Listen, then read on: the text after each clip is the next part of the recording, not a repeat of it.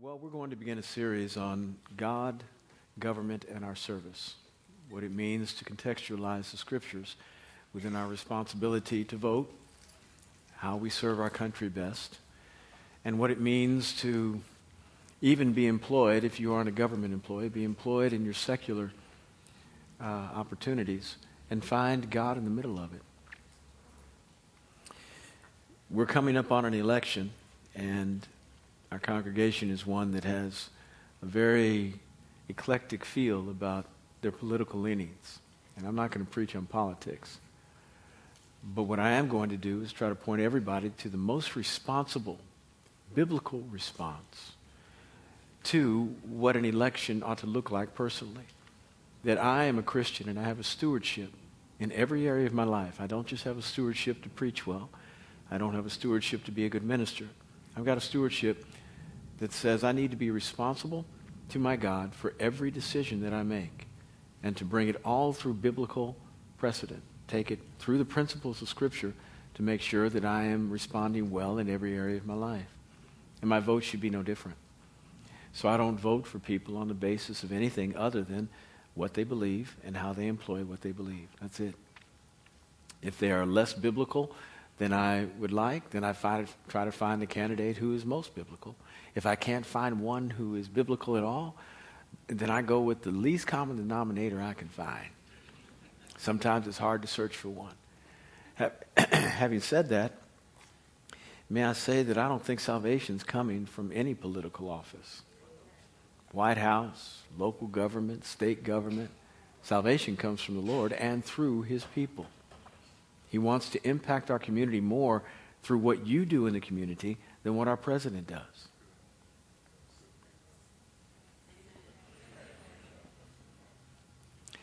And we have the privilege of walking by in the parking lot and seeing one minivan with a Romney sticker and one minivan with an Obama sticker.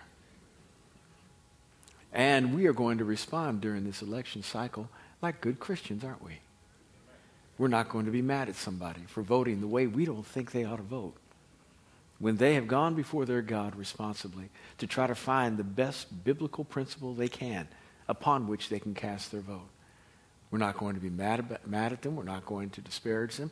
We're going to embrace them because our fellowship with our brother doesn't depend upon their politics.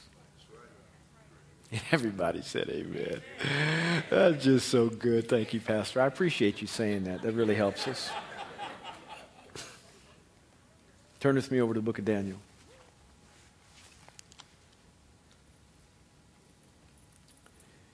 We're going to look at Daniel chapter 6 verses 18 through 28. It says this Then the king went off to his palace and spent the night fasting, and no entertainment was brought before him, and sleep, his sleep fled from him. Then the king, verse 19, rose at dawn at the break of day and went in haste to the lion's den. And when he had come near to the den to see Daniel, he cried out with a troubled voice. And the king spoke to Daniel and said, Daniel, servant of the living God, has your God, whom you constantly serve, been able to deliver you from the lions? Then Daniel spoke to the king, O king, live forever. My God sent his angel and shut the, the, the lions' mouths, and they have not harmed me, inasmuch as I was found innocent before him and also toward you, O king. I have committed no crime. 23. Then the king was very pleased and gave orders for Daniel to be taken up out of the den. So Daniel was taken up out of the den, and no injury whatever was found on him because he had trusted in his God. Then the king gave orders, and they brought those men who had maliciously accused Daniel. And they cast them and their children and their wives into the lion's den. And they had not reached the bottom of the den before the lions overpowered them and crushed them all, crushed their bones. Then Darius, verse 25, the king wrote to all the peoples, nations, and men of every language whom were living in the land May your peace abound. I make a decree that in all the dominion of my kingdom, men are to fear and tremble before the God of Daniel. For he is the living God and enduring forever. And his kingdom is one which will not be destroyed, and his dominion will be forever. He delivers, he rescues, and performs signs and wonders in heaven and on earth, who, is de- who has also delivered Daniel from the power of the lions. So, 28. This Daniel enjoyed success in the reign of Darius and in the reign of Cyrus the Persian. Lord, help us as we study. Daniel um, was, was a pretty extraordinary fellow, and we're going to look at four aspects to Daniel's life. One, we're going to look at his pathway to employment. Two, his performance in his duties. Three, his persecution for righteousness. And four, his public impact. First of all, his pathway to employment was, was less stellar than yours. That to be sure. Now, you may not like your job, though you probably prayed that God would give it to you at some point. But you may not like it. But I can promise you, you don't like your job as much as Daniel didn't like his. Your job you probably took because you had the freedom to do so. You applied for it, and they, they chose you, and you were happy when you got your first paycheck. But now things have changed, and you want a new job. But remember, when God gives you your job, He gives you more than a paycheck, He gives you lessons. You get an education. If you're a really good Christian with the perspective of God is moving through the environment of my difficulty, that He's taking my job that I don't enjoy and He's teaching me things so that when I get to a place I can enjoy, I won't do the things that have been done to me. He's helping me to become a better leader while I get paid. This is my education, and I'm not paying the kind of tuition. I'm actually getting educated through it. They're paying me to get educated. That's the way you ought to look at the job you don't like. You're not very vocal this morning. You really must not like your job. But remember, you, you had a choice. Daniel's pathway to employment was very different. Nebuchadnezzar, who was king of Babylon at the time, had besieged Jerusalem for decades, fought against it. Jerusalem was supposed to pay him tribute, and from somewhere around the, the last seventh part, last part of the seventh century, between 610 BC and 600 BC, the people of Israel stopped paying tribute. And Nebuchadnezzar came up against Judah time and again to besiege it. The last time was 586 BC, where he destroyed the city, burned its, its gates with fire, took the temple apart stone by stone, destroyed everything in it, left a remnant there of rabble, people that he did not want to export to his kingdom, and took with him all the assets as well as human resources. Daniel happened to be part of the human resource. He was an asset, he believed, meaning Nebuchadnezzar, for Nebuchadnezzar's kingdom. Daniel with a whole bunch of other Hebrew youths, young people who they considered to be sons of noblemen, both in stature and in character. And they thought if we can bring them to our kingdom, they will help advance our cause as Babylonians. And so Daniel was a glorified slave, taken captive by the people of Babylon for their bidding. He was put in, in Daniel 1, into training so that he could learn about the Babylonian cultures, their ways, their customs, their language, their history. And he was trained for a period of three years that he might become somebody useful to the king. Daniel probably didn't want to be where he was.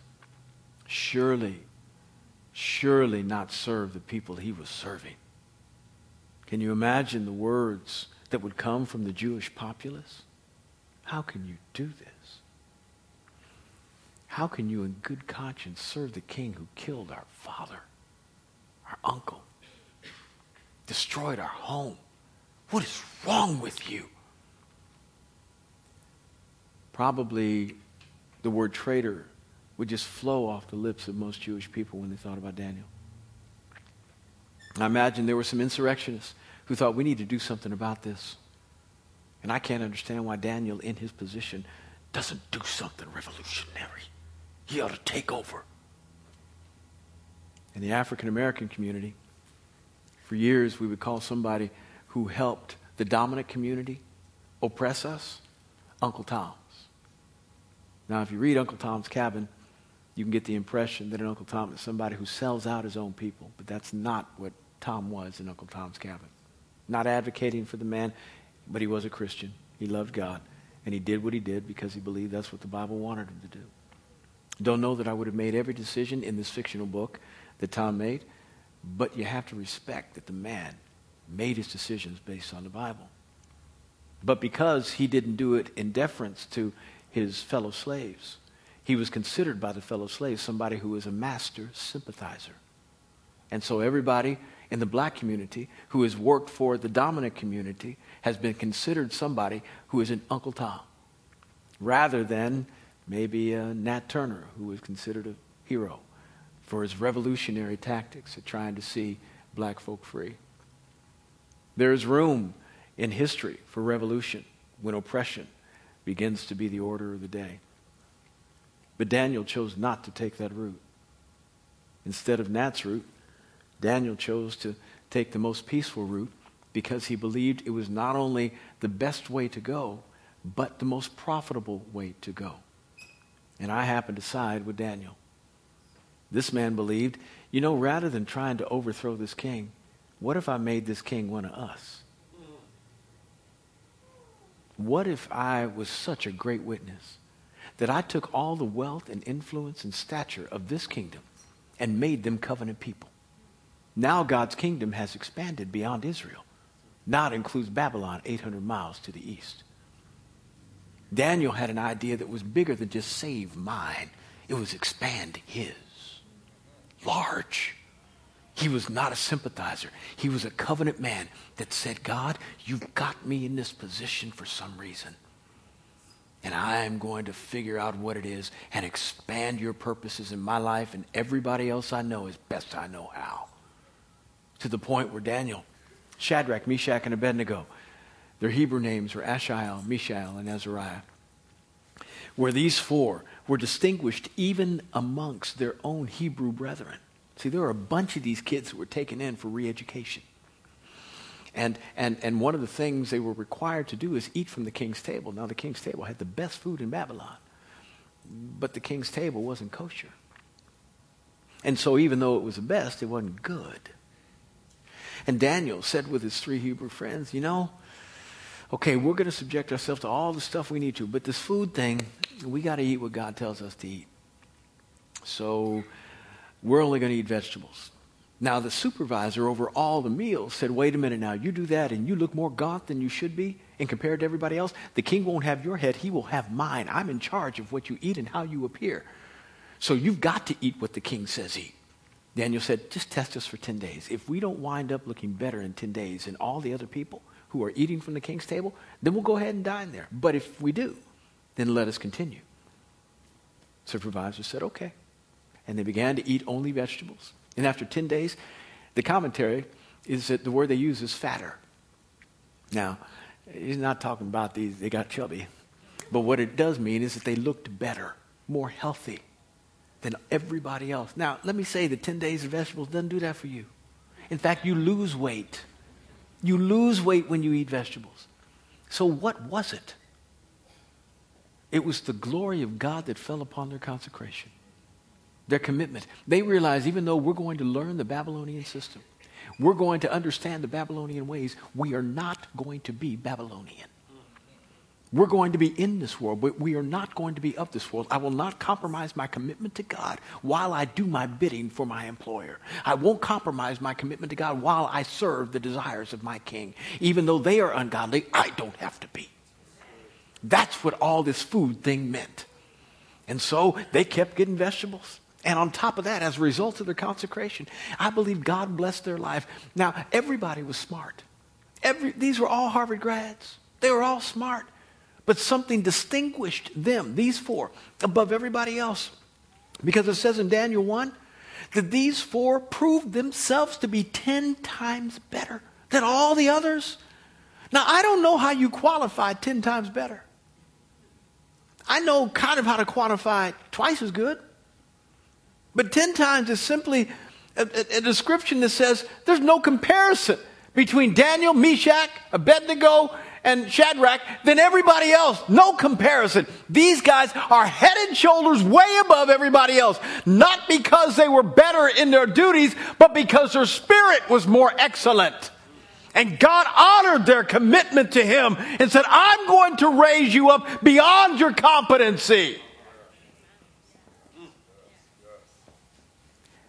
How do you do in your employment that you don't like? In the place that you have to go because you have to get food on the table. Drudgery you would consider is your normal nine to five. How do you do? Do the people around you, does your supervisor say, woo, they 10 times better? Or do you just fit in? As a Christian, there ought to be something about your life that is different. Different. Extraordinary spirit. A magnificent level of service. Going the extra mile regularly. Making sure that your God is honored through your employment witness. I'm not talking about walking into your employment every day, now shaking your Bible, say, We're going to read this thing. Everybody say hallelujah and amen. Everybody pray at noon. We're going to pray before we start work. We're going to pray before we go home. You do that, you deserve to be fired. Eh, no excuse. I mean, you, you cannot beat folk over the head with the Bible. It's impolite, it's insensitive, poor manners. Now, you can stand before God as saying, I was fired for righteousness' sake. They persecuted me. Yes, they did. And, and I almost agree with them. You may have done something right, but you did it all wrong. All wrong. What you need to do is just be excellent. And then when the opportunity comes whereby people begin to ask you, what is different about you? You freely give them the right answer. You take advantage of every opportunity. Daniel was quite a man. Do you know we don't have one sermon Daniel preached? You know, many of the Old Testament fellas, should never be contextualized in New Testament ministry.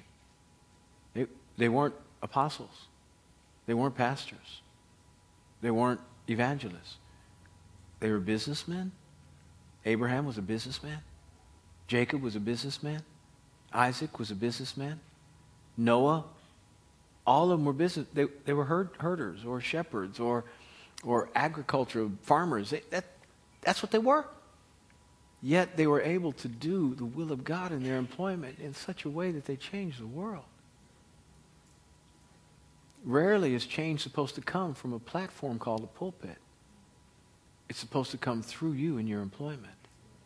That's where the world has changed. As you begin to make real the covenant of God in your life and everybody begins to see it. Daniel was trying to figure out okay, this is a moment of expansion. It's not a moment of takeover we're going to see the covenant of God spread all the way through Babylon. so, in the midst of his difficult pathway to employment, Daniel saw the will of God. And in the performance of his duties, he was exemplary. Moving now to Daniel chapter 6. He's now in his third kingdom. Nebuchadnezzar has passed. Belshazzar is now the new king who was Nebuchadnezzar's son.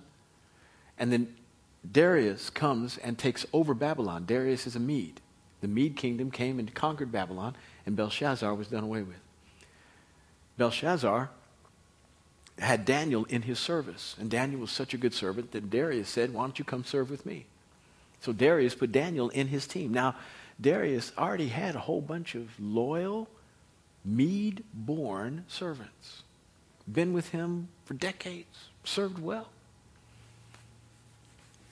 And Darius said, You know, I have all these satraps. Now, satraps, this is all in Daniel 6, 1 through 12. Satraps were kind of like governors or councilmen of different areas. They governed different territories of the kingdom of, of the Medes. And there were 120 of them. And then there were three that were over the 120. Daniel was a part of the three that were over the 120. So he, had, he came in with such a reputation that Darius said, I'm going to put you right here because I've heard about you. That already made some people mad. I done served this king. I have worked hard. I have been with him through thick, and he to appoint this newcomer. What, he ain't been here long enough to get nothing. How you to promote him over me? And then it says this quote, Daniel had such an extraordinary spirit. An extraordinary spirit.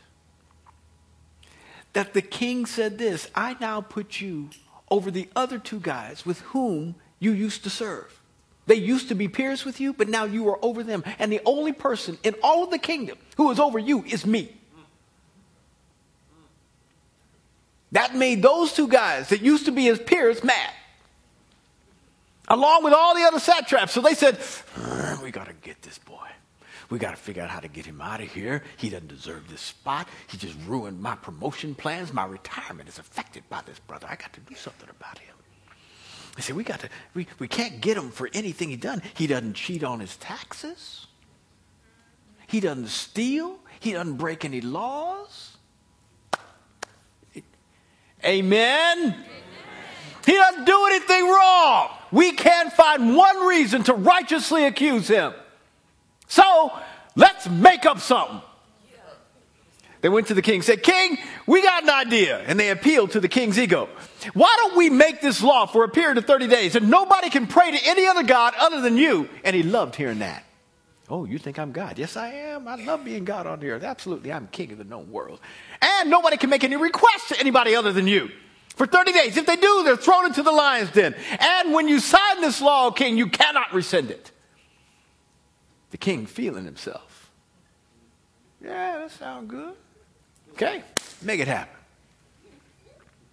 Forgetting about Daniel.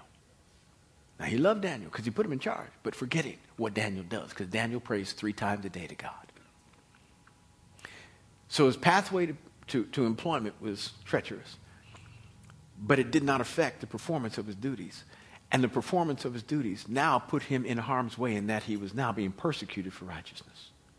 So when Daniel hears this law, he goes up to his room opens the window to the west toward Jerusalem, and does what he did every day pray. But I think he probably prayed a little louder that day. Got the attention of everybody in the neighborhood. I think that's just my, my, my opinion. And the people saw him pray, and they came up, these officials said, You know the king's rule. You violated the law. You now must be punished. Daniel said, Okay, let's go. Went to the king. Daniel, did you do this? Yep. And I'm going to keep doing it. Well, we got to throw you. Yep, go ahead, throw me in. No problem. Not a problem. Persecution for doing the right thing is inevitable. Inevitable. When you do the right thing, somebody's not going to like it. When you are persecuted for doing right, you need to rejoice, Jesus said in Matthew chapter 5. Rejoice. Rejoice. Because you get to identify with some folks who have been persecuted in the past. And you get their reward too. The same reward they got. But say, like, you do the right thing in your employment, and somebody tries to come after you for it, and they lie on you, and you get fired. Well, remember, you didn't like your job anyway. this is what you've been praying for, isn't it? and remember, your God has more jobs. If something happens to you, he has more jobs. If you get demoted, it's only for a minute because he's well able to promote you. They throw Daniel in the lion's den. Now, what happens next is amazing. I mean, it's amazing. We've read the story so much we forget what we're reading. It says the king did not sleep and he fasted all night. So he didn't get dinner, stayed up all night, didn't eat anything, didn't drink anything. Has your employer ever fasted for you?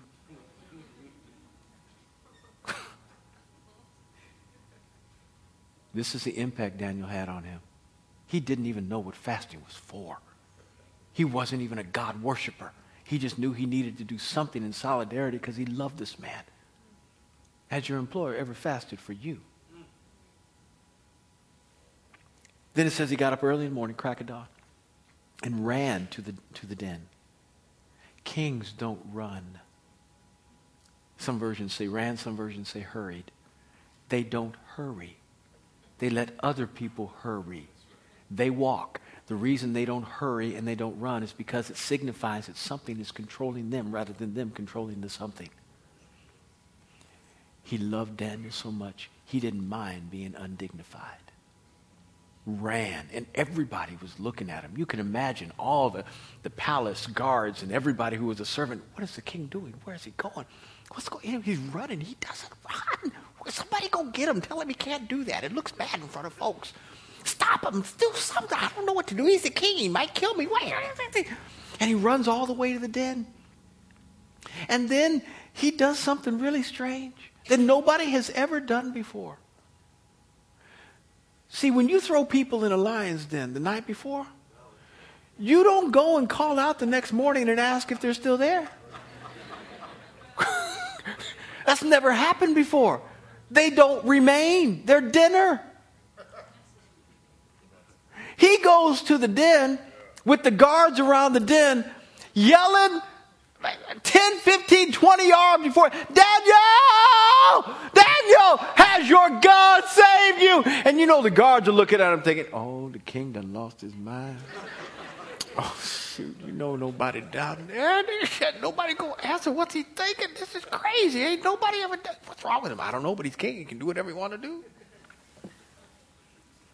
And lo and behold, he hears his call out. Long live the king. I'm fine. Oh, the guards were just, what is happening here? What happened? Well, O king, God sent an angel and he shut the mouths of the lions. And I'd like to introduce you to Leo. He's my new pet.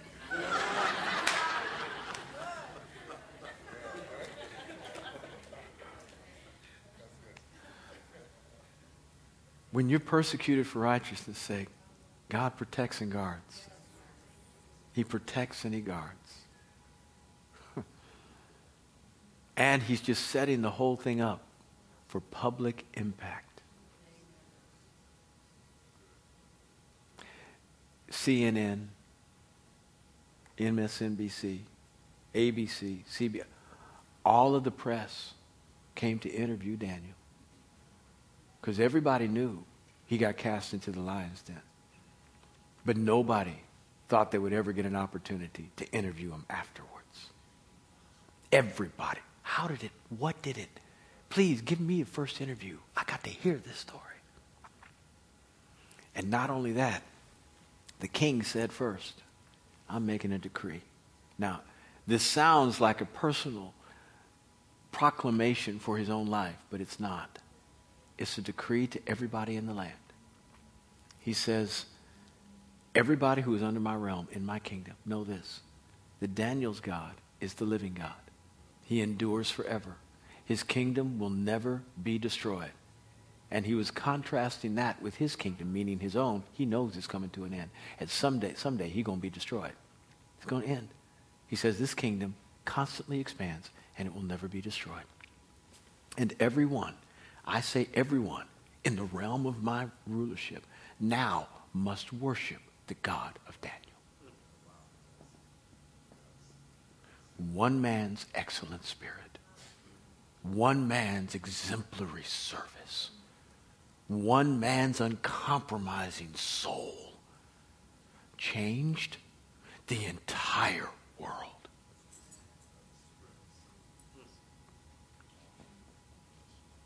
Now, I imagine when everybody got that edict, they were thinking, well, who is Daniel's God?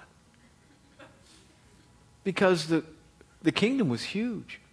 It spread from the Mediterranean Sea all the way to the, the Gulf of, of Oman. It was huge. So some folk had never heard, but it was an edict from the king. So what you going to do? He said worship. If I don't worship, I die. See what's beautiful? Even though judgment was given to Judah because they disobeyed, and Nebuchadnezzar came to destroy the city and take them captive. Anytime God does something, he's always doing something else. Anytime. So, what was he doing in taking all of these Jewish people to Babylon?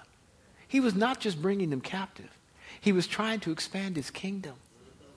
all the Jewish people, because they could not worship like they normally did at the temple with sacrifice, they now had to figure out a new way to do it. And so they established all these little teaching centers, which then became contextualized back in Israel. Later in the New Testament, we called synagogues. And so these synagogues started in Babylon, where people could come and now hear the word being taught by somebody. So, what became the natural place to gravitate to when the king gave the edict for all Babylonians to now worship the God of, of, of, of Daniel? They say, well, we're, we're one of those sim, sima. Sima, okay, that teaching center, where that place? And they go in there and said, okay, teach us who he is because we got to worship. Had not those synagogues been there, had not the people of Israel been taken captive in total, then they would not have had any way to be educated about who the God of Daniel is. God has placed you in your spot for a specific reason. So that you might be a Daniel because there are teaching centers all over the area. One called Grace Covenant, one called McLean Bible, one called Heritage. Teaching centers all over whereby you can be a great witness of who Jesus Christ is. People will say, I got to know who he is. Who is your God? I got to figure that out. Come with me to my teaching center.